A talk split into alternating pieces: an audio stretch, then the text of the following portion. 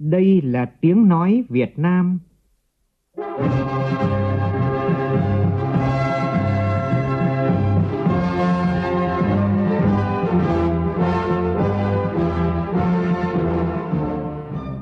là tiếng nói Việt Nam, phát thanh từ Hà Nội, thủ đô nước Cộng hòa xã hội chủ nghĩa Việt Nam.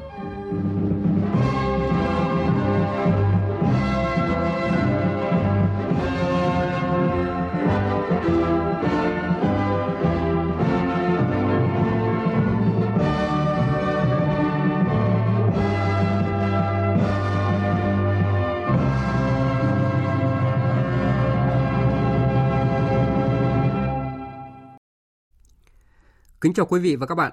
Mời quý vị và các bạn nghe chương trình Thời sự chiều của Đài Tiếng nói Việt Nam với những nội dung chính sau đây.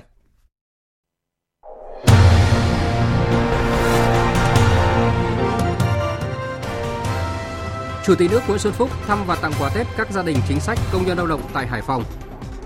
Thủ tướng Phạm Minh Chính thăm và chúc Tết công nhân lao động ngành than và các cán bộ chiến sĩ đồn biên phòng tại tỉnh Quảng Ninh. Hà Nội ghi nhận ca mắc COVID-19 mang biến chủng Omicron đầu tiên ngoài cộng đồng Chủ trì cuộc họp Ban chỉ đạo phòng chống dịch COVID-19, ông Trung Ngọc Anh, Chủ tịch Ủy ban dân thành phố Hà Nội yêu cầu không tập trung đông người và thực hiện nghiêm quy định 5K trong dịp Tết này. Tiết mục trò chuyện với lãnh đạo bộ ngành và địa phương hôm nay, phóng viên Đài Tiếng nói Việt Nam phỏng vấn đồng chí Đặng Văn Minh, Chủ tịch Ủy ban dân tỉnh Quảng Ngãi về mục tiêu phát triển kinh tế xã hội của địa phương. Trong phần tin quốc tế, trong khi Mỹ tuyên bố sẵn sàng đưa 8.500 quân tới châu Âu trong trường hợp Nga tấn công Ukraine, thì Nga tiếp tục điều nhiều tàu chiến tham gia tập trận ở bán đảo Crimea. Hành động ăn miếng trả miếng giữa Nga và Mỹ đã đẩy căng thẳng ở châu Âu tăng cao. Phiên bản mới của biến thể Omicron đã xuất hiện tại Mỹ, trong khi đó một nghiên cứu vừa công bố cho thấy biến thể Omicron có tới 13 đột biến ngược quy luật tiến hóa.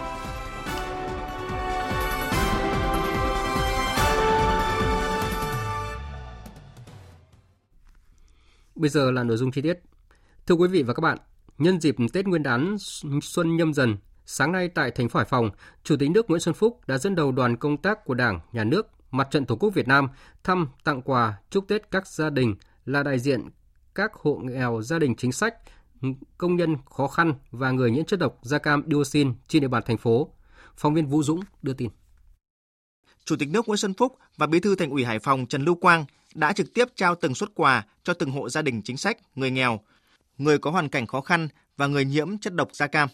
Thay mặt lãnh đạo Đảng, Nhà nước, Mặt trận Tổ quốc Việt Nam, Chủ tịch nước Nguyễn Xuân Phúc đã gửi lời thăm hỏi ân cần, tình cảm thân thiết, lời chúc mừng năm mới tốt đẹp nhất tới Đảng bộ, chính quyền, chiến sĩ, quân và nhân dân thành phố Hải Phòng.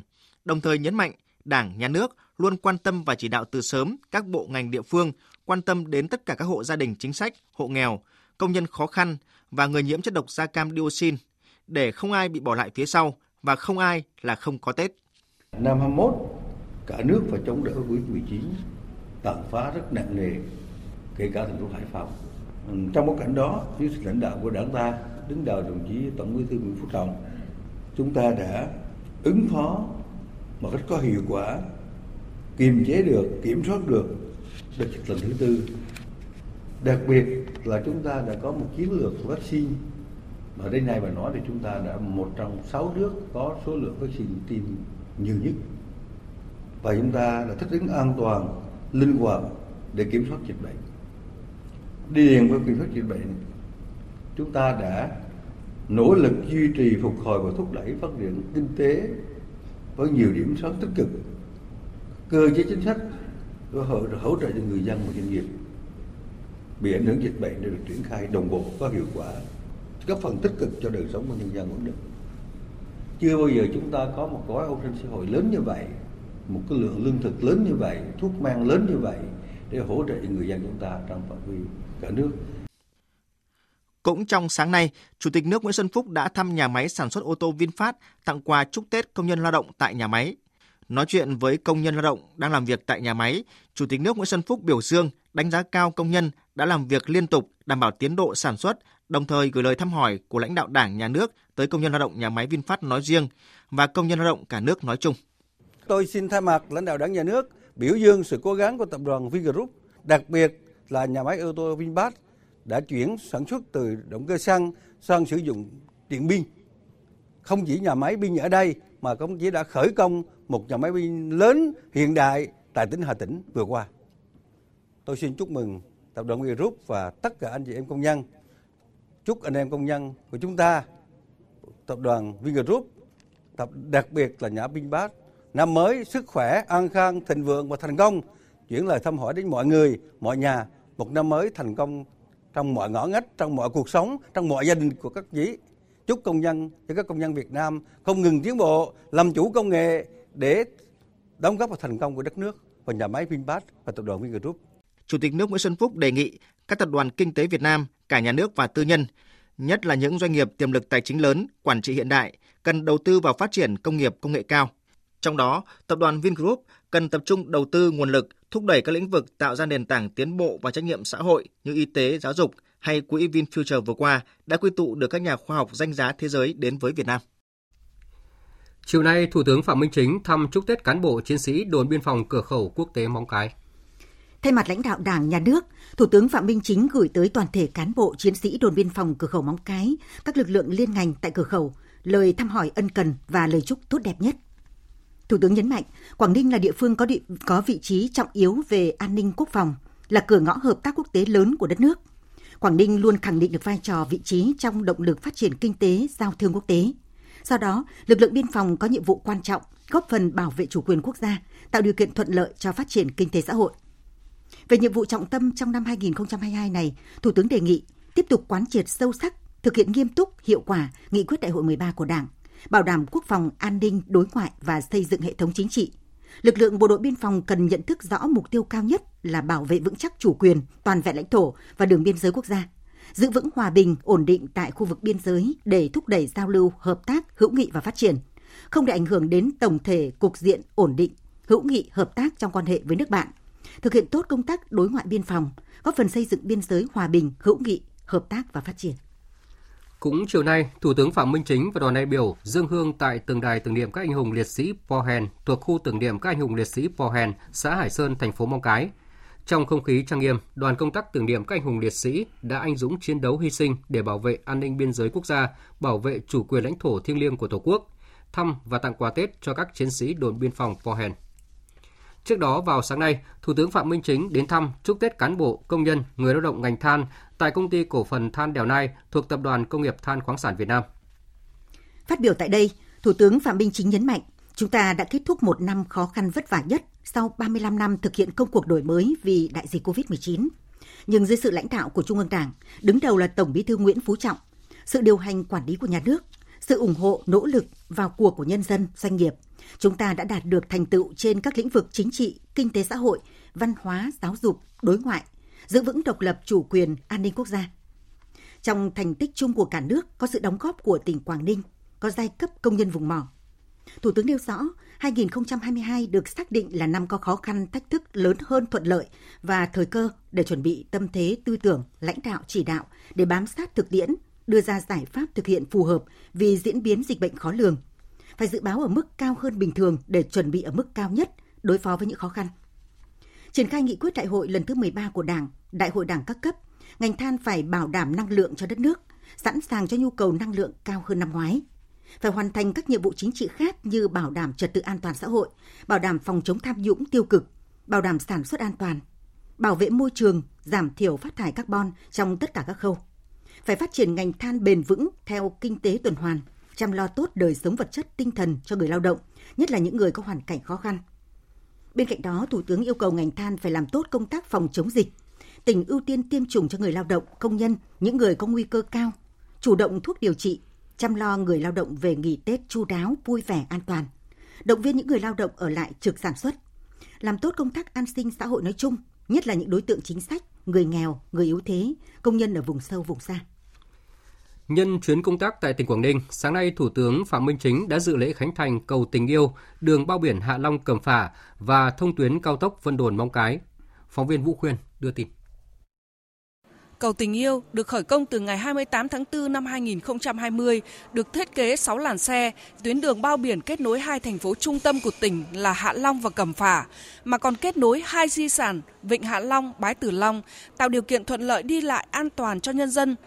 Phát biểu tại lễ khánh thành, Thủ tướng Chính phủ Phạm Minh Chính nhấn mạnh, các công trình dự án động lực trọng điểm của tỉnh Quảng Ninh được sự đồng thuận, đồng lòng cao của nhân dân trong tỉnh, khẳng định thành công của tỉnh trong thực hiện các đột phá chiến lược về phát triển hạ tầng giao thông đồng bộ hiện đại, đảm bảo liên thông tổng thể, thúc đẩy kết nối liên kết vùng và nội vùng. Việc đưa cầu tình yêu trên vịnh Cửa Lục và tuyến đường bao biển nối thành phố Hạ Long với thành phố Cẩm Phả vào sử dụng và thông tuyến cao tốc Vân Đồn Móng Cái có ý nghĩa quan trọng đối với sự phát triển của tỉnh Quảng Ninh tạo điều kiện thuận lợi cho giao thông đi lại giữa các khu vực của thành phố Hạ Long và Cẩm Phả là động lực để phát triển nhanh kinh tế xã hội, đẩy nhanh phát triển các dự án trong khu vực, nhất là các dự án của các nhà đầu tư chiến lược, tạo kết nối giao thông đồng bộ và diện mạo mới cho hai thành phố Hạ Long Cẩm Phả nói riêng và tỉnh Quảng Ninh nói chung. Thay mặt lãnh đạo Đảng, Nhà nước, Thủ tướng đánh giá cao những cố gắng, những kết quả mà Đảng bộ chính quyền tỉnh Quảng Ninh đã đạt được trong việc thực hiện một trong ba đột phá chiến lược mà Đại hội 13 của Đảng đã đề ra. Thủ tướng nhấn mạnh. Chúng ta xác định phát triển cho ba cái đột phá chiến lược, trong đó có cái đột phá chiến lược về hạ tầng, đặc biệt là hạ tầng giao thông. Thì Quảng Ninh đã làm cái công việc này rất tốt trong suốt mấy cái nhiệm kỳ vừa qua, góp phần vào chứng minh một cái chủ trương rất đúng đắn của Đảng và Nhà nước ta và trên thực tế là nó mang lại cái hiệu quả rất là cụ thể. Chúng ta phát triển hạ tầng giao thông để phát triển bền vững từ chiều rộng sang chiều sâu nâng cao cái chất lượng của phát triển tái cơ cấu lại cái nền kinh tế của chúng ta ta hình dung ra một hai công trình nhưng mà ta phải thấy cả cái hệ thống của chúng ta chuyển động trong thời gian tới, Thủ tướng đề nghị tỉnh Quảng Ninh phát huy các kết quả đã đạt được, tiếp tục tập trung đẩy nhanh tiến độ thực hiện các dự án trọng điểm đã và đang triển khai để đảm bảo tiến độ hoàn thành các công trình đưa vào sử dụng, sớm phát huy hiệu quả đầu tư, tạo động lực thúc đẩy nhanh và phát triển kinh tế xã hội, dịch vụ du lịch. Cũng sáng nay, Thủ tướng và đoàn công tác cũng đã đi thông tuyến kỹ thuật cao tốc Vân Đồn Móng Cái. Cao tốc Vân Đồn Móng Cái là đoạn tuyến cuối cùng của trục cao tốc xương sống dọc tỉnh Quảng Ninh, gồm Hải Phòng, Hạ Long, Vân Đồn, Móng Cái, dài gần 200 km. Dự án gồm hai dự án thành phần. Dự án đường cao tốc Vân Đồn Tiên Yên có tổng mức đầu tư 3.658 tỷ đồng, được đầu tư bằng nguồn vốn ngân sách tỉnh.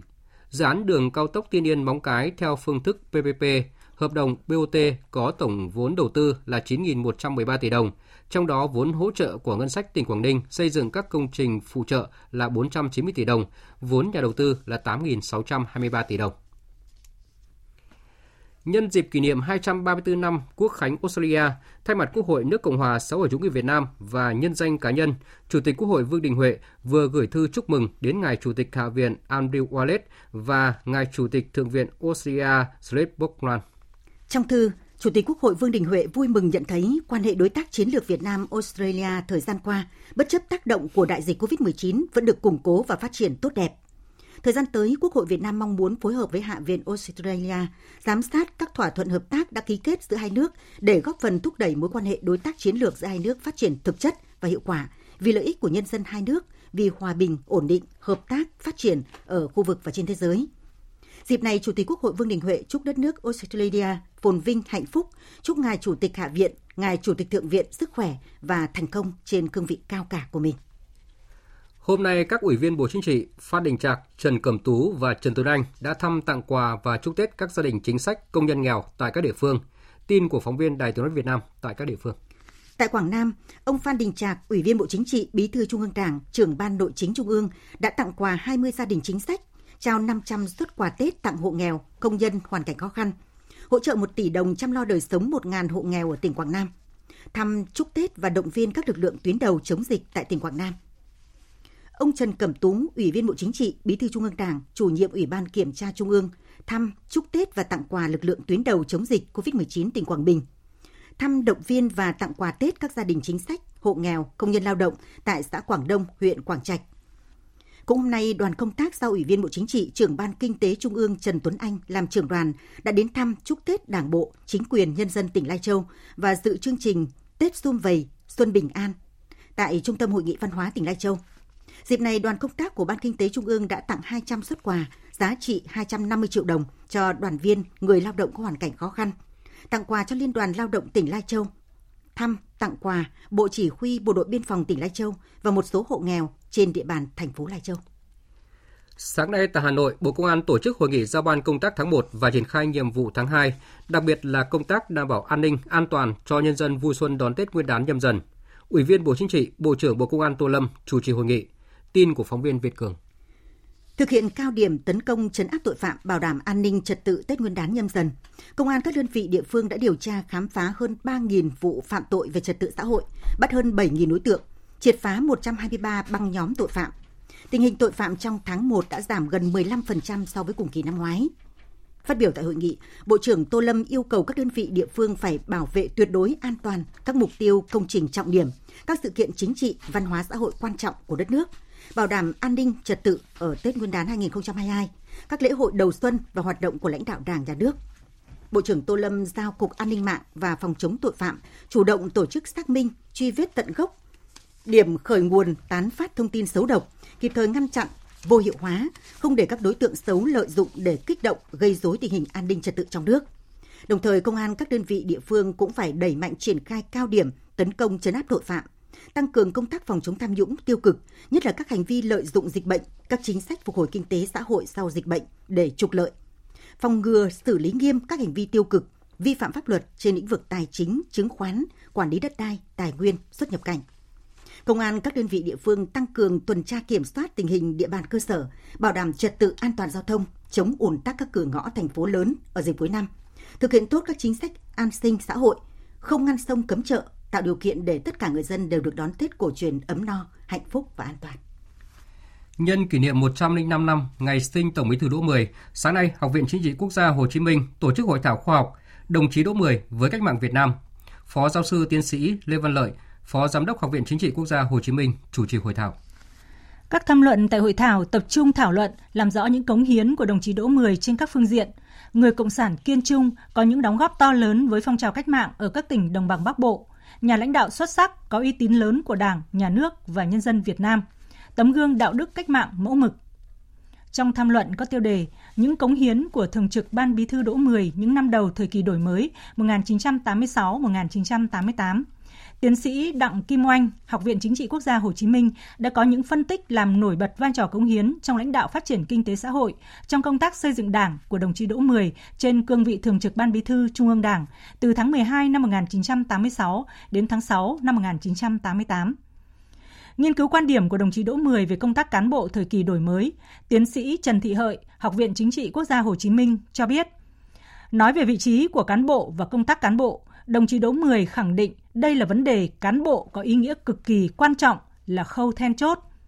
Một mắt xích quan trọng nhất trong toàn bộ sự nghiệp đổi mới. Đồng chí đã có nhiều bài nói, bài viết quan trọng thể hiện những quan điểm lớn về công tác cán bộ trong thời kỳ đổi mới. Đồng chí Đỗ Mười cho rằng công cuộc đổi mới có nhiều khó khăn và thử thách, thành công hay thất bại phụ thuộc lớn vào đội ngũ cán bộ.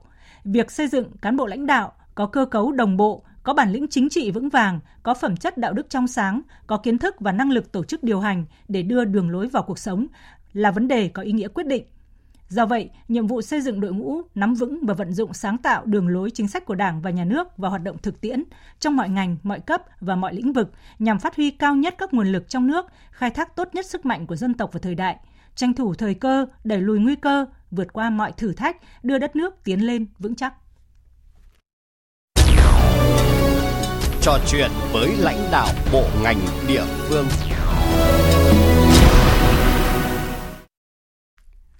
Thưa quý vị và các bạn, năm 2022 này, tỉnh Quảng Ngãi chọn chủ đề là tiếp tục nâng cao hiệu quả hoạt động của các cấp ủy chính quyền, thích ứng an toàn linh hoạt, kiểm soát hiệu quả dịch COVID-19, phục hồi và phát triển kinh tế xã hội, tạo nền tảng thực hiện đạt mục tiêu nghị quyết Đại hội đại biểu Đảng bộ tỉnh lần thứ 20. Nhân dịp đầu năm mới, phóng viên Đài Tiếng nói Việt Nam tại khu vực miền Trung phỏng vấn ông Đặng Văn Minh, Chủ tịch Ủy ban dân tỉnh Quảng Ngãi về nhiệm vụ giải pháp phát triển kinh tế xã hội, đảm bảo an sinh xã hội trong năm 2022 này. Mời quý vị và các bạn cùng nghe. Thưa ông Đặng Văn Minh, Chủ tịch Ủy ban nhân dân tỉnh Quảng Ngãi, năm 2021 trong bối cảnh dịch bệnh thiên tai diễn biến phức tạp, tỉnh Quảng Ngãi đã đạt được những kết quả trong việc thực hiện các chỉ tiêu chủ yếu về phát triển kinh tế xã hội như thế nào thưa ông? Tỉnh Quảng Ngãi bước vào triển khai thực hiện nhiệm vụ trong năm 2021 à, trong cái điều kiện khó khăn, thách thức và thuận lợi đan xen. Tỉnh luôn luôn chủ động trong cái việc triển khai thực hiện các cái nhiệm vụ về phát triển kinh tế xã hội cũng như gắn với công tác à, kiểm soát phòng chống dịch.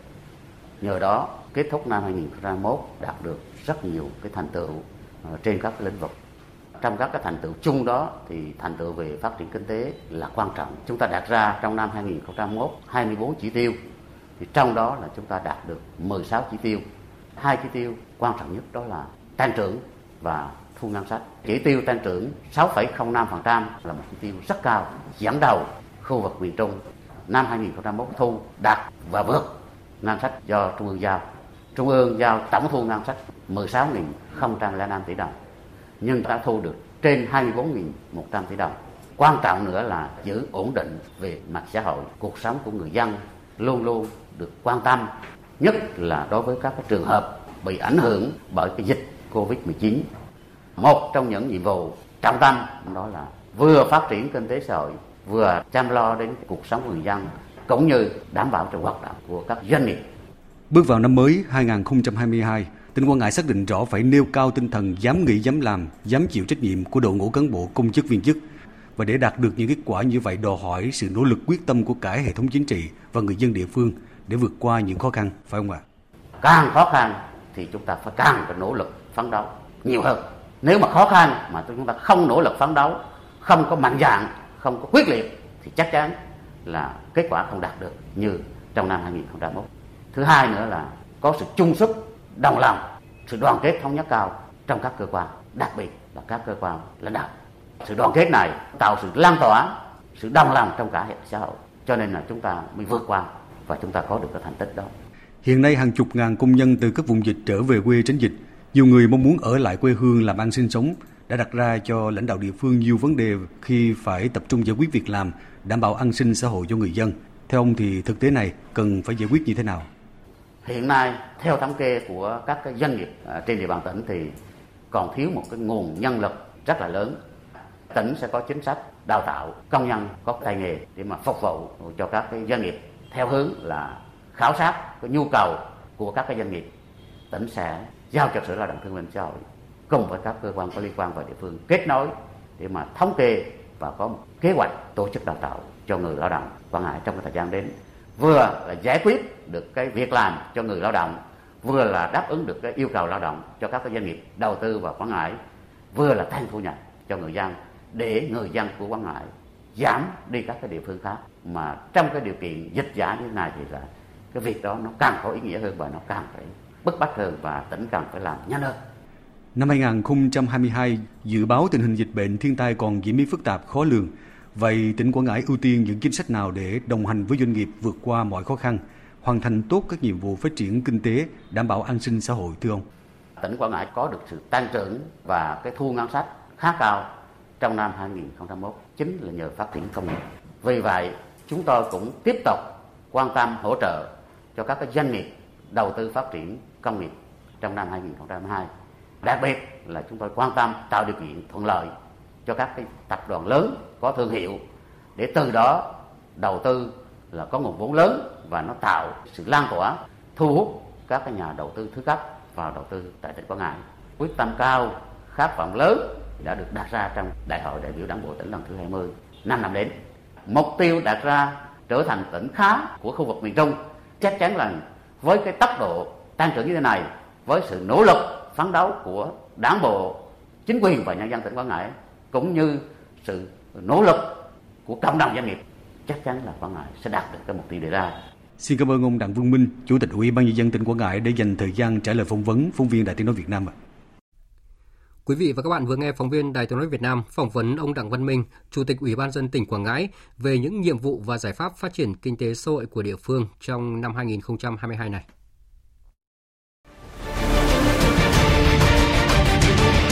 Thích ứng để bình thường mới. Thích ứng để bình thường mới.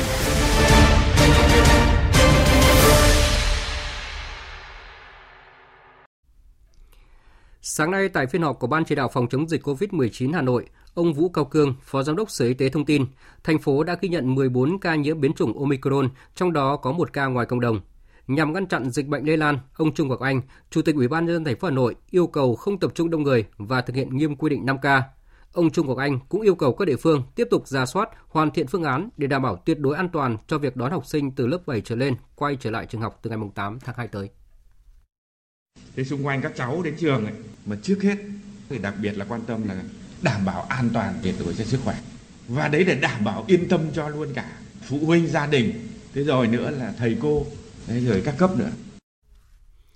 Trong khi đó, thực hiện chỉ đạo của Thủ tướng Chính phủ trên cơ sở thống nhất với Bộ Y tế về đánh giá kết quả phòng chống dịch, đến thời điểm này, để đảm bảo sức khỏe thể chất tinh thần của trẻ mầm non, học sinh, sinh viên, Bộ Giáo dục và Đào tạo đề nghị Ủy ban dân các tỉnh thành phố trực thuộc trung ương căn cứ tình hình dịch bệnh tại địa phương chỉ đạo xây dựng kế hoạch, lộ trình cụ thể để tổ chức dạy học trực tiếp cho học sinh, sinh viên trước ngày 14 tháng 2.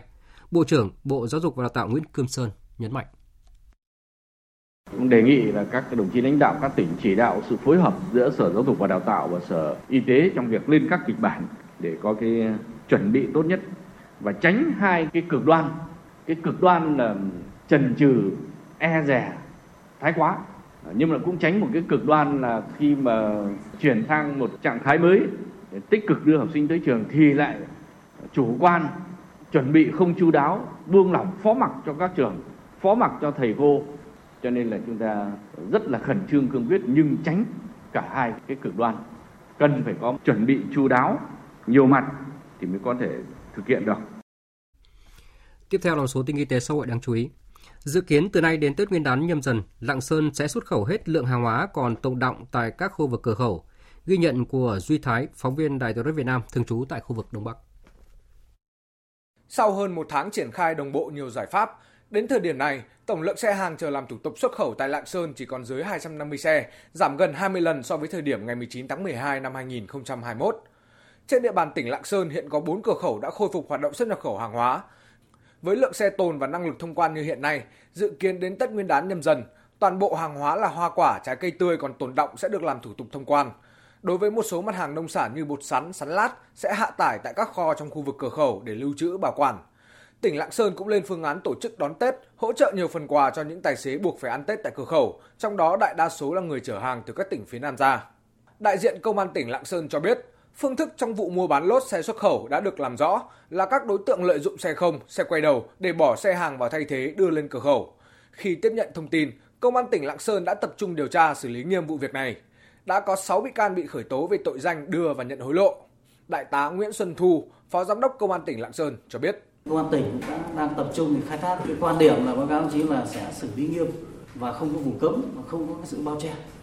Thì tỉnh có cái chỉ đạo là đưa vào cái án án điểm để giám sát và quá trình điều tra thì có cái sự giám sát chặt chẽ của viện kiểm sát liên quan đến chỗ đại lý hải quan rồi là những cái nội dung khác cho đến hiện nay thì cơ quan điều tra cũng chưa nhận được những cái thông tin rồi những cái đơn thư để phản ánh những cái tiêu cực ở cái lĩnh vực này. Theo dự báo, sau Tết Nguyên đán, các mặt hàng nông sản phía Nam tiếp tục vào vụ thu hoạch nên tình hình xuất khẩu sẽ tiếp tục gặp nhiều khó khăn. Có thể tình trạng ùn ứ tại các cửa khẩu của tỉnh Lạng Sơn, đặc biệt là nông sản hoa quả sẽ tiếp tục tiếp diễn. Về giải pháp trong thời gian tới, từ ngày 21 tháng 2 năm 2022, các doanh nghiệp bắt buộc phải khai báo 100% trên cửa khẩu số khi thực hiện thủ tục xuất nhập khẩu tại cửa khẩu hữu nghị Tân Thanh. Về chuyện đi lại dịp Tết Nguyên đán, có một thực tế là những ngày này, tại các bến xe khách trên địa bàn thành phố Hà Nội vẫn trong tình trạng vắng vẻ, nhiều chuyến xe xuất bến chỉ với 4 đến 5 hành khách.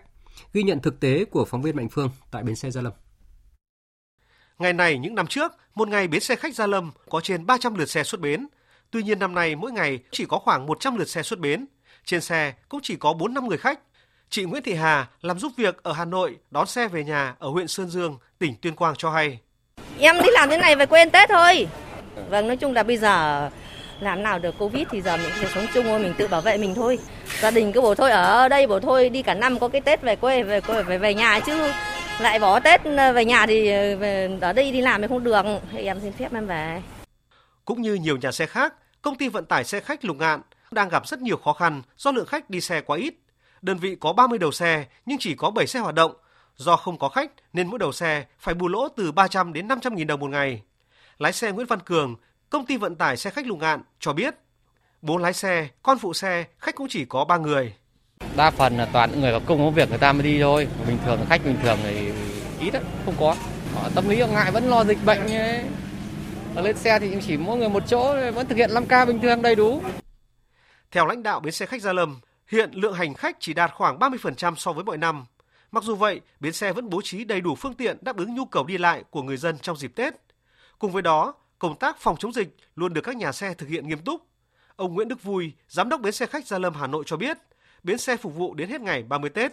Năm nay do cái dịch bệnh nó có nhiều cái phức tạp như này thì chúng tôi cũng cũng khuyến cáo với hành khách là nếu có nhu cầu thì chúng ta nên sắp xếp công việc rồi bố trí về cái thời gian về ăn Tết sớm để tránh những cái việc mà đi về muộn quá thì những cái, cái chuyến xe mà trong những ngày cận Tết mà không có khách thì các cái doanh nghiệp vận tải người ta cũng sẽ có những cái kế hoạch mà không bố trí các cái phương tiện thì tuy nhiên là một số những cái tuyến mà chúng tôi yêu cầu là các doanh nghiệp vận tải đã có kế hoạch thì cũng nên bố trí đủ các cái phương tiện theo đúng kế hoạch của mình đã đề ra.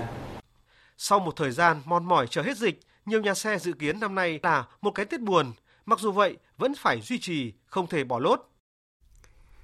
Trái ngược với sự vắng vẻ tại các bến xe khách ở Hà Nội, sáng nay lượng hành khách đến sân bay Tân Sơn Nhất Thành phố Hồ Chí Minh tiếp tục tăng đột biến. Khu vực làm thủ tục của các hãng bay đông nghẹt hành khách.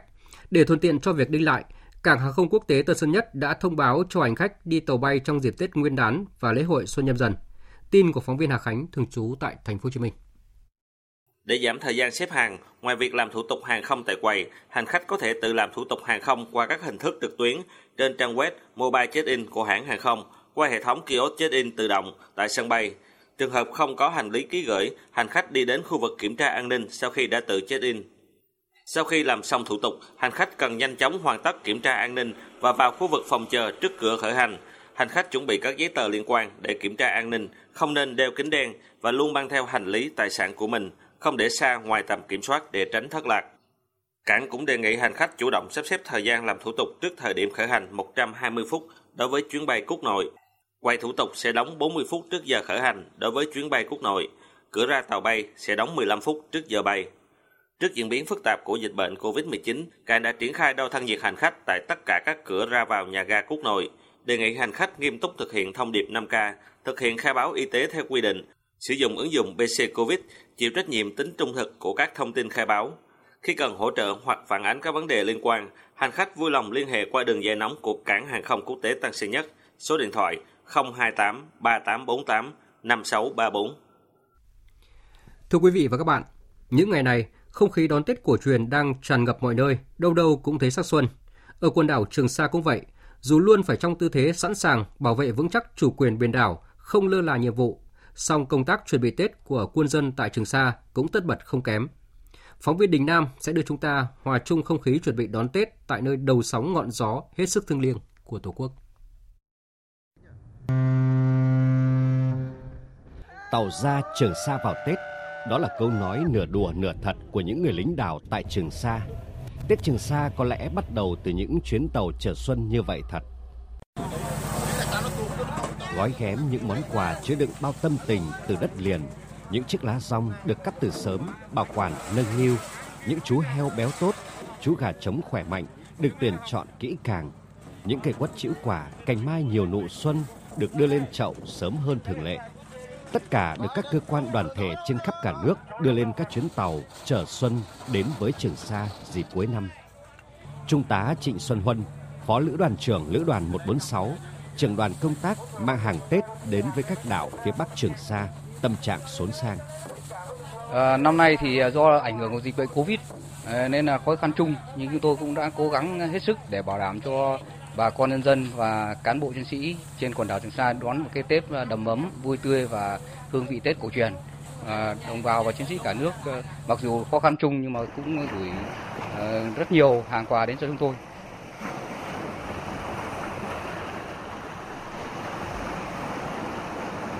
Vượt hàng trăm hải lý, rẽ qua bao con sóng lớn mùa biển động, những mặt hàng Tết đến được với Trường Sa là biết bao sự trân quý, khi ờ, nhận được những món quà từ đất liền gửi ra thì bản thân chúng tôi cảm thấy ấm lòng hơn, cảm giác như chúng tôi được gần với gia đình hơn, với quê hương hơn. Những món quà thân thuộc ờ, càng vơi bớt đi cái nỗi nhớ nhà, nhớ quê hương trong cái giai đoạn thực hiện nhiệm vụ tại đảo. Khi ờ, có những chuyến hàng Tết ra với đảo thì anh em trên đảo rất là vui mừng và phấn khởi. Chúng tôi rất là cảm động trước sự cái vượt sóng, vượt gió và vượt ờ, trở ngại của thời tiết để ra thăm với chúng tôi là những người lính đang giữ biển đảo. Rất cảm ơn tình cảm của đất liền. Đón nhận tình cảm của cả nước dành cho Trường Sa dịp Tết, các cán bộ chiến sĩ trên các đảo nâng niu, giữ gìn những mặt hàng Tết cẩn thận lắm. Những chiếc lá rong được tạm cất vào tủ đông để có thể giữ lấy màu xanh tươi. Những chú heo, gà trống được đưa vào chuồng nuôi thêm ít ngày nữa. Những chậu quất cây mai được vun thêm đất tới nước ngọt và được tìm đặt ở những chỗ quan trọng nhất trên các đảo để sao cho nhiều người nhìn thấy nhất, để nhiều người cảm thụ được một phần hồn Tết Việt. Chị Nguyễn Thị Lan, một người dân ở đảo Sông Tử Tây tâm sự. À, được gọi bánh trưng cùng với à, các à, chủ bộ đội trên đảo thì tôi cảm thấy rất là phấn khởi, vui, à, cảm thấy cái không khí Tết nó ấm áp, à, à, đầy đủ trong quá trình gói bánh trưng thì ờ, các chủ bộ đội có hướng dẫn cho các cháu về cách ờ, gói bánh cái Tết cổ truyền rồi để cho các cháu nó hiểu hơn về cái ờ, Tết cổ truyền của mình rồi cái cách gói cái bánh trưng của ông bà xưa. Nhiều hoạt động vui xuân đang được lên kế hoạch chi tiết cho những ngày Tết như tập văn nghệ cho đêm giao thừa của quân dân, các kế hoạch tổ chức chào cờ, đi lễ chùa, thăm nhau. Ngoài ra những trò chơi dân gian như kéo co, đẩy gậy, lắc thúng, bắt vịt, cờ tướng, bóng truyền, nhảy bao bố, đá bóng cũng được chuẩn bị kỹ lưỡng để tổ chức trong những ngày Tết.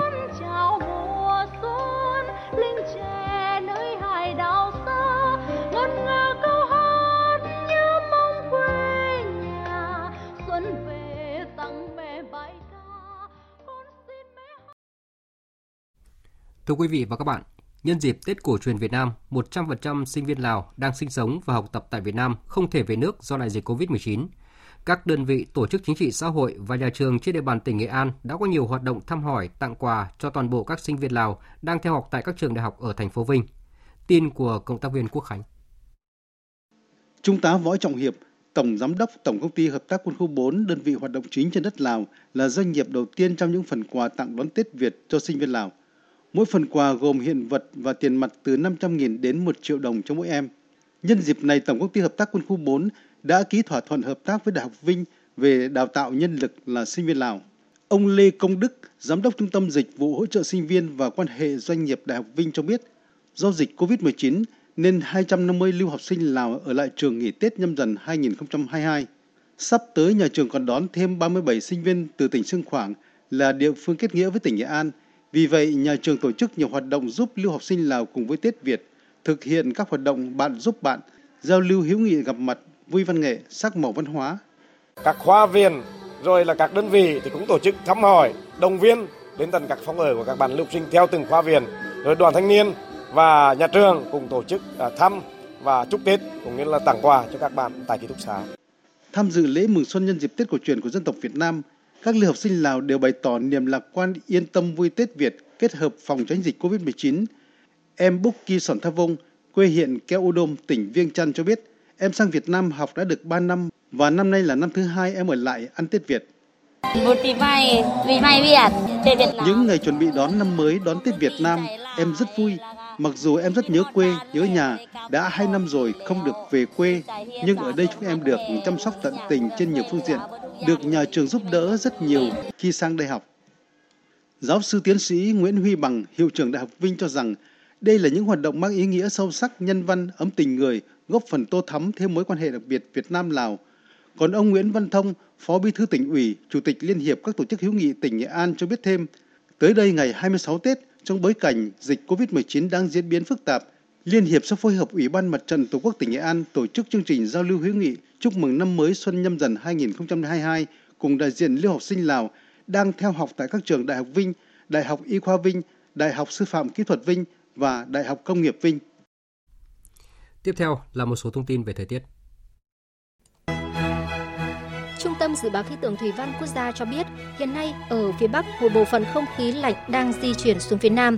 Dự báo khoảng đêm ngày 28 tháng 1, bộ phận không khí lạnh này sẽ ảnh hưởng đến một số nơi ở vùng núi Bắc Bộ.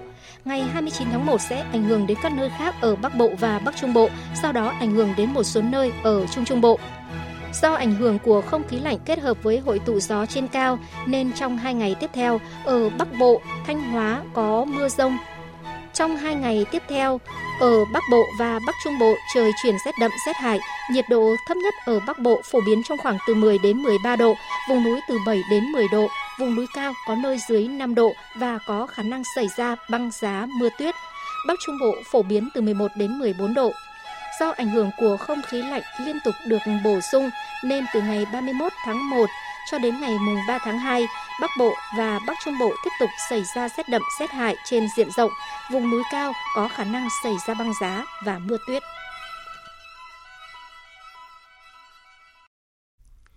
Mời quý vị và các bạn nghe tiếp chương trình với phần tin thế giới.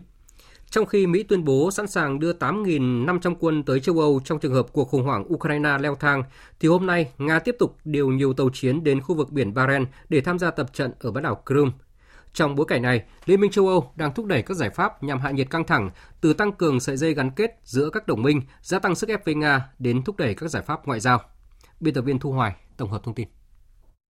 Song song với các nỗ lực ngoại giao nhằm tìm kiếm giải pháp chính trị cho cuộc khủng hoảng Ukraine, Nga hôm qua đã khởi động một loạt cuộc tập trận ở bán đảo Crimea với sự tham gia của 6.000 binh sĩ của máy bay chiến đấu, máy bay ném bom và huy động tàu chiến từ các hạm đội Biển Đen.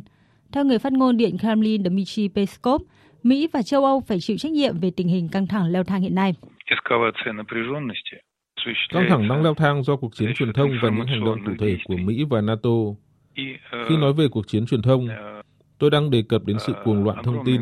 Họ đã đưa ra rất nhiều thông tin sai lệch và những lời nói dối. Chính quyền Tổng thống Mỹ Joe Biden cũng không ngần ngại gia tăng sức ép trên mặt trận kinh tế, đồng thời cảnh báo sẵn sàng thực hiện các đòn trừng phạt nặng nề nếu Nga có hành động quân sự xa hơn tại Ukraine. Liên tiếp những động thái ăn miếng trả miếng giữa Nga và Mỹ đã đẩy căng thẳng tại châu Âu tăng cao thời gian qua. Gặp nhau tại Berlin lần đầu tiên kể từ khi nhậm chức, Thủ tướng Đức Olaf Scholz và Tổng thống Pháp Emmanuel Macron hôm qua tái khẳng định sự thống nhất với các đồng minh trong phản ứng với Nga, nhưng cũng bày tỏ sự tin tưởng vào đối thoại. Hôm nay, Pháp, Đức, Nga và Ukraine nối lại các cuộc thảo luận theo định dạng này lần đầu tiên kể từ năm 2019. Tổng thống Emmanuel Macron ngày 28 tháng 1 tới cũng sẽ trao đổi qua điện thoại với Tổng thống Nga Vladimir Putin nhằm đạt được một tầm nhìn rõ ràng hơn. Liên quan đến tình hình Myanmar, Thủ tướng Campuchia Hun Sen vừa có cuộc hội đàm trực tuyến với người đồng cấp Malaysia Sapri Jacob để trao đổi và thảo luận nhiều vấn đề. Phóng viên Đài tiếng nói Việt Nam thường trú tại Campuchia đưa tin. Thủ tướng Campuchia Hun Sen cho rằng lệnh ngừng bắn chấm dứt bạo lực và hỗ trợ nhân đạo là điều quan trọng cần được giải quyết, đặc biệt là cung cấp cứu trợ nhân đạo cho Myanmar mà không phân biệt đối xử. Thủ tướng Malaysia nhấn mạnh cuộc khủng hoảng Myanmar đòi hỏi các hành động chung ngay lập tức, trong đó nêu bật một số điểm. Thứ nhất, tính cấp thiết của việc giảm leo thang căng thẳng tại Myanmar và chấm dứt bạo lực.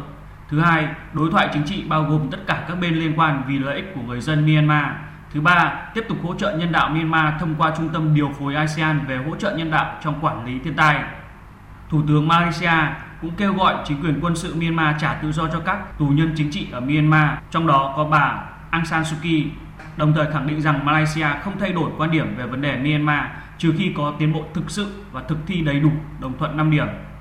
Kết thúc hội đàm, Thủ tướng Malaysia cho biết sẽ tham gia hội nghị cấp cao ASEAN 2022 và các cuộc họp liên quan tại Campuchia nếu tình hình dịch bệnh COVID-19 thuyên giảm.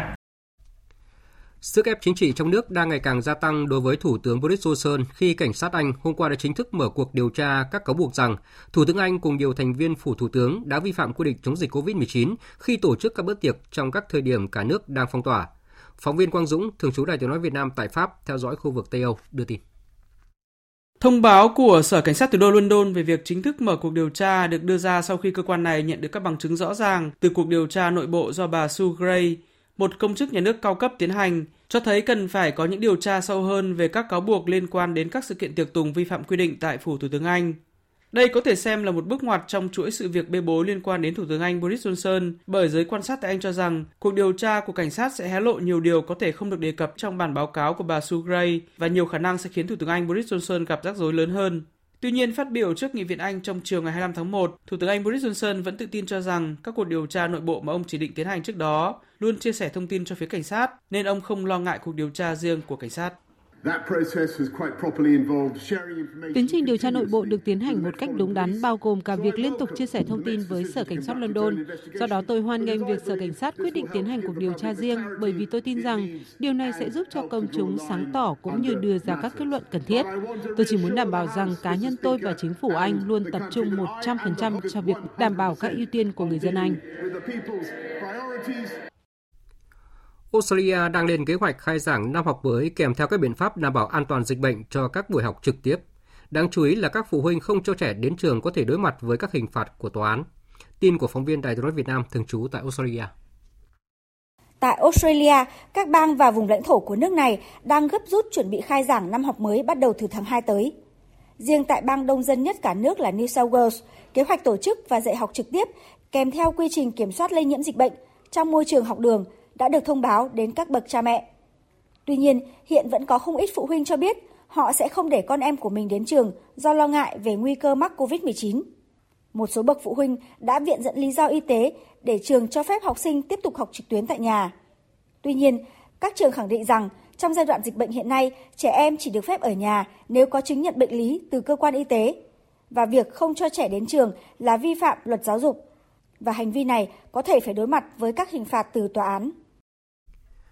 Phiên bản mới của biến thể Omicron BA2 mà các nhà khoa học gọi là Omicron tàng hình đã xuất hiện ở châu Âu và châu Á, nay bắt đầu lộ diện tại Mỹ. Trong khi đó, một nghiên cứu vừa công bố của một nhóm các nhà khoa học quốc tế cho thấy biến thể Omicron có tới 13 đột biến ngược quy luật tiến hóa. BA2 được các nhà khoa học gọi là phiên bản tàng hình của Omicron do khó bị phát hiện trong xét nghiệm PCR. Tại các nhà khoa học vẫn đang uh, theo dõi để xem Omicron tàng hình có khả năng lây lan nhanh hoặc gây bệnh trở nặng hơn so với Omicron tiêu chuẩn BA1 hay không. Trong khi đó, một nghiên cứu vừa công bố của một nhóm các nhà khoa học quốc tế đã phát hiện thấy trong số 53 đột biến của biến thể Omicron có 13 đột biến rất hiếm thấy, thậm chí chưa từng xuất hiện ở những virus corona khác. Giá tiêu dùng tăng cao nhất trong hàng thập kỷ đã khiến các ngân hàng trung ương nhiều quốc gia phải can thiệp mạnh tay. Trong khi Ngân hàng Trung ương Canada dự kiến sẽ tăng lãi suất, thì Ngân hàng Dự trữ Liên bang Mỹ Fed cũng đã cân nhắc thực hiện bước đi tương tự từ tháng 3 tới. Biên tập viên Thu Hoài tổng hợp thông tin. Theo chuyên gia phân tích tài chính Greg McBride, biến thể Omicron lây lan và đẩy giá cả tăng lên đã khiến Ngân hàng Dự trữ Liên bang Mỹ phải thay đổi chiến lược. Các thị trường dự báo sẽ có 4 đợt tăng lãi suất ở mức 25 điểm phần trăm mỗi đợt – và bắt đầu ngay từ tháng 3 tới. Fed đang chịu áp lực phải kiềm chế lạm phát và điều này đã làm thay đổi quan điểm của họ. Họ đã từ trạng thái thoải mái với lạm phát cao, coi nó là tạm thời trong năm 2021 và đến bây giờ nhận ra rằng họ đang ở phía sau, cần phải tăng tốc. Tương tự tại Canada, tỷ lệ lạm phát trong tháng 12 năm 2021 đã tăng vọt lên mức cao nhất trong 30 năm qua, khi người tiêu dùng phải trả nhiều tiền hơn cho hàng hóa tạp hóa và thiết bị gia dụng. Ngân hàng Trung ương nước này dự kiến sẽ tăng lãi suất trong ngày hôm nay, lần đầu tiên kể từ khi đại dịch COVID-19 bùng phát. Nhiều chuyên gia kinh tế lo ngại lạm phát cao sẽ kéo dài. Quỹ tiền tệ quốc tế IMF mới đây điều chỉnh dự báo lạm phát năm 2022 của cả các nền kinh tế phát triển và đang phát triển, đồng thời cảnh báo áp lực giá tăng cao có khả năng sẽ kéo dài hơn so với dự báo do sự gián đoạn chuỗi cung ứng đang diễn ra và giá năng lượng tăng cao. Theo IMF, dù đã có sự chuẩn bị tốt hơn, nhưng các quốc gia vẫn cần cảnh giác trước sự tàn phá kinh tế mà làn sóng lây nhiễm COVID-19 có thể gây ra. Thông tin đáng chú ý trong lĩnh vực khoa học vũ trụ, đó là kính viễn vọng không gian thế hệ mới James Webb của cơ quan vũ trụ hàng không quốc tế NASA với sứ mệnh tìm kiếm dấu hiệu của sự sống tại các hành tinh ngoài trái đất đã tới điểm quan sát cuối cùng sau gần một tháng kể từ khi được phóng vào vũ trụ. Tổng hợp của biên tập viên Vĩnh Linh.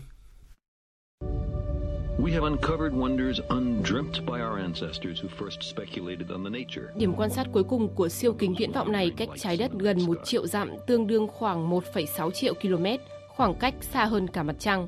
Do đó, James Webb có thể giúp con người nghiên cứu vũ trụ theo những cách mới và quan sát bên trong bầu khí quyển của các hành tinh khác. Trong thông báo chính thức, Tổng Giám đốc NASA Bill Nelson khẳng định đây được coi là một cột mốc quan trọng trong sứ mệnh nghiên cứu lịch sử vũ trụ của nhân loại. Theo kế hoạch, các kỹ sư sẽ bắt đầu quy trình phức tạp kéo dài khoảng 3 tháng để căn chỉnh quang học và hiệu ứng các dụng cụ với độ chính xác tính bằng nanomet.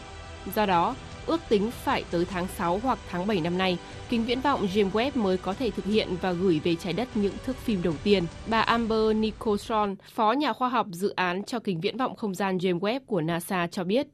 We expect the first science images from JWST to come back in about five months. So Chúng tôi đều mong đợi những hình ảnh khoa học đầu tiên từ GMS sẽ được gửi về sau khoảng 5 tháng nữa, và chúng tôi hy vọng đó là những hình ảnh thực sự ngoại mục. Nhưng xa hơn thế, kính viễn vọng này được kỳ vọng sẽ đạt được những thành tựu đáng kinh ngạc về mặt khoa học. Năm đầu tiên, GMS được lên kế hoạch xem xét mọi thứ trong vũ trụ, từ các vật thể bên trong mặt trời và tìm kiếm những thiên hà đầu tiên được sinh ra sau vụ nổ Big Bang. Nó sẽ thật tuyệt vời. Tiếp tục chương trình thời sự chiều nay là trang tin thể thao.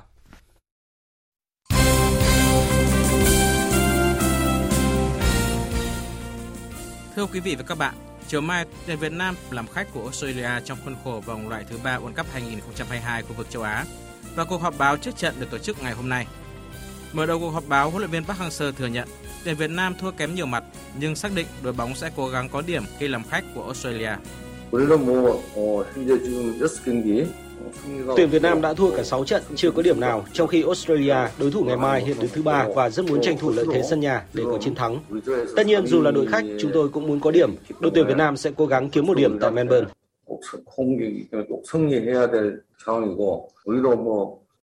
Trận Australia gặp Việt Nam diễn ra trên sân Melbourne, Ritangula lúc 16 giờ 10 phút ngày mai. Thầy trò ông Park Hang-seo khát khao kiếm điểm đầu tiên sau khi toàn thua 6 trận trước đó.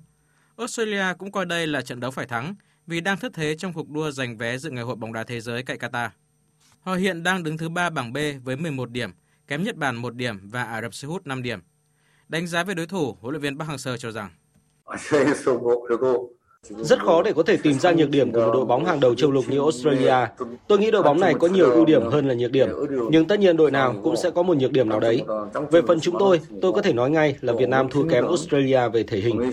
Dù vậy, chúng tôi vẫn chuẩn bị sẵn sàng để có kết quả tốt nhất. Trong trận đấu với Australia ngày mai, đội tuyển Việt Nam vắng mặt nhiều trụ cột ở cả hàng thủ lẫn hàng công như Quế Ngọc Hải, Đỗ Duy Mạnh, Nguyễn Trọng Hoàng, Nguyễn Tiến Linh, Nguyễn Văn Toàn, Hà Đức Trinh vì những lý do khác nhau. Điều này có thể gây khó cho huấn luyện viên Park Hang-seo trong việc lựa chọn những người thay thế. Bình luận viên Quang Huy nhận định về những cầu thủ sẽ được nhà cầm quân người Hàn Quốc trao cơ hội ra sân ở trận gặp Australia. Hàng phòng ngự thì chúng ta vẫn còn Thành Trung, Thanh Bình, Hữu Tuấn vẫn còn. Hồ Tấn Tài dịch vào trong đá trung vệ bên phải thì cũng là một giải pháp. Thế còn ở trên thì Quang Hải cùng với Công Phượng và Tô Văn Vũ là những người mà tôi nghĩ rằng là có cơ hội cho họ phát huy kiểu gì Hùng Dũng cũng đá trận đấu với Úc thôi. Nhưng mà ừ, tôi cũng ủng hộ quan điểm là không nên đá hết trận. Bởi vì mới trở lại thì có mức độ thôi. Đức Chiến, tôi cũng rất mong Đức Chiến sẽ lại được đá.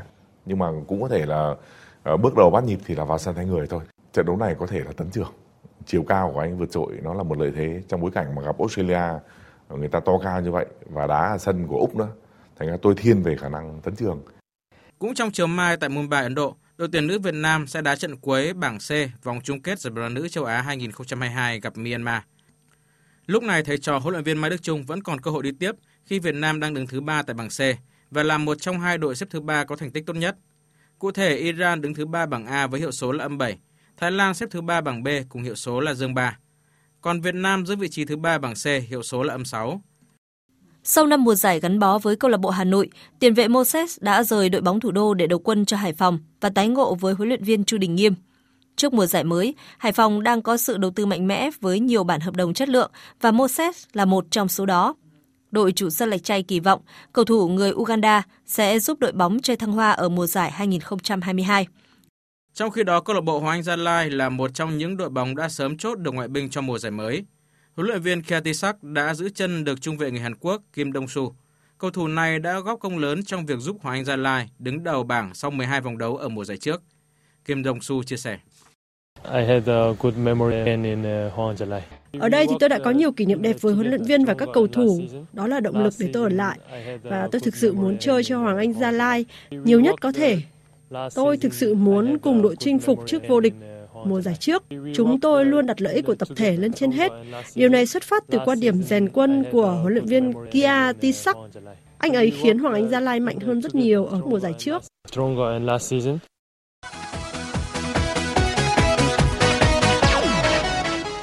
Hôm nay tiếp tục diễn ra các trận tứ kết đơn nam và đơn nữ giải quần vợt Australia mở rộng. Ở trận đấu kết thúc sớm của nội dung đơn nam, Stefanos Tsitsipas giành chiến thắng trước Yannick Sine sau 3 set với các điểm số 6-3, 6-4 và 6-2. Ở trận đấu còn lại trong ngày hôm nay, Felix Aliassime so vợt với Daniel Medvedev. Trước đó, Rafael Nadal và Matteo Berrettini đã giành vé vào bán kết khi vượt qua Denis Shapovalov và Gael Monfils. Trong các trận tứ kết nội dung đơn nữ kết thúc hôm nay, Daniel Colin đánh bại Alice Konet sau 2 set với các điểm số 7-5, 6-1. Iga Swiatek lội ngược dòng vượt qua Kaya Kanepi 46, 76 và 63. Tại bán kết, Ashley Betty đọ sức với Madison Key, còn Iga Swiatek đấu với Daniel Colin. Dự báo thời tiết Bắc Bộ và khu vực Hà Nội nhiều mây có mưa vài nơi, sáng sớm có sương mù và sương mù nhẹ rải rác, trưa chiều giảm mây trời nắng, gió nhẹ, đêm và sáng sớm trời rét, nhiệt độ từ 17 đến 25 độ, vùng núi có nơi dưới 12 độ. Các tỉnh từ Nghệ An đến Thừa Thiên Huế, phía Bắc nhiều mây có mưa vài nơi, sáng sớm có sương mù và sương mù nhẹ rải rác, trưa chiều giảm mây trời nắng, phía Nam có mây, đêm có mưa vài nơi, ngày nắng, gió nhẹ, đêm và sáng sớm trời lạnh, nhiệt độ từ 19 đến 27 độ. Khu vực từ Đà Nẵng đến Bình Thuận có mây, đêm không mưa, ngày nắng, gió Đông Bắc cấp 2, cấp 3, nhiệt độ từ 21 đến 31 độ, có nơi trên 31 độ. Tây Nguyên và Nam Bộ có mây, chiều nắng, chiều tối và đêm có mưa rào và rông vài nơi, gió Đông Bắc đến Đông cấp 2, cấp 3, nhiệt độ từ 22 cho đến 33 độ. Tiếp theo là dự báo thời tiết biển. Vịnh Bắc Bộ có mưa vài nơi, sáng sớm có sương mù và sương mù nhẹ rải rác, tầm nhìn xa trên 10 km, giảm xuống dưới 1 km trong sương mù, gió đông đến đông nam cấp 3, cấp 4. Vùng biển từ Quảng Trị đến Quảng Ngãi, khu vực Bắc Biển Đông có mưa vài nơi, tầm nhìn xa trên 10 km, gió đông bắc cấp 3, cấp 4. Vùng biển từ Bình Định đến Ninh Thuận, vùng biển từ Bình Thuận đến Cà Mau, vùng biển từ Cà Mau đến Kiên Giang không mưa, tầm nhìn xa trên 10 km, gió đông bắc cấp 4, cấp 5. Khu vực giữa và Nam Biển Đông có mưa rào rải rác và có nơi có rông. Trong mưa rông có khả năng xảy ra lốc xoáy và gió giật mạnh. Tầm nhìn xa trên 10 km, giảm xuống từ 4 đến 10 km trong mưa, gió Đông Bắc cấp 4, cấp 5. Khu vực quần đảo Hoàng Sa thuộc thành phố Đà Nẵng và Vịnh Thái Lan có mưa rào và rông vài nơi, tầm nhìn xa trên 10 km, gió Đông Bắc cấp 4, cấp 5. Khu vực quần đảo Trường Sa, tỉnh Khánh Hòa có mưa rào rải rác và có nơi có rông ở phía đông. Trong mưa rông có khả năng xảy ra lốc xoáy và gió giật mạnh. Tầm nhìn xa trên 10 km, giảm xuống từ 4 đến 10 km trong mưa, gió đông bắc cấp 4, cấp 5. Thông tin dự báo thời tiết vừa rồi đã kết thúc chương trình thời sự chiều nay của Đài Tiếng nói Việt Nam. Chương trình do các biên tập viên Nguyễn Cường, Minh Châu và Hàng Nga thực hiện với sự tham gia của phát thanh viên Minh Nguyệt và kỹ thuật viên Thu Huệ. Chịu trách nhiệm nội dung Nguyễn Thị Tuyết Mai. Cảm ơn quý vị và các bạn đã dành thời gian lắng nghe.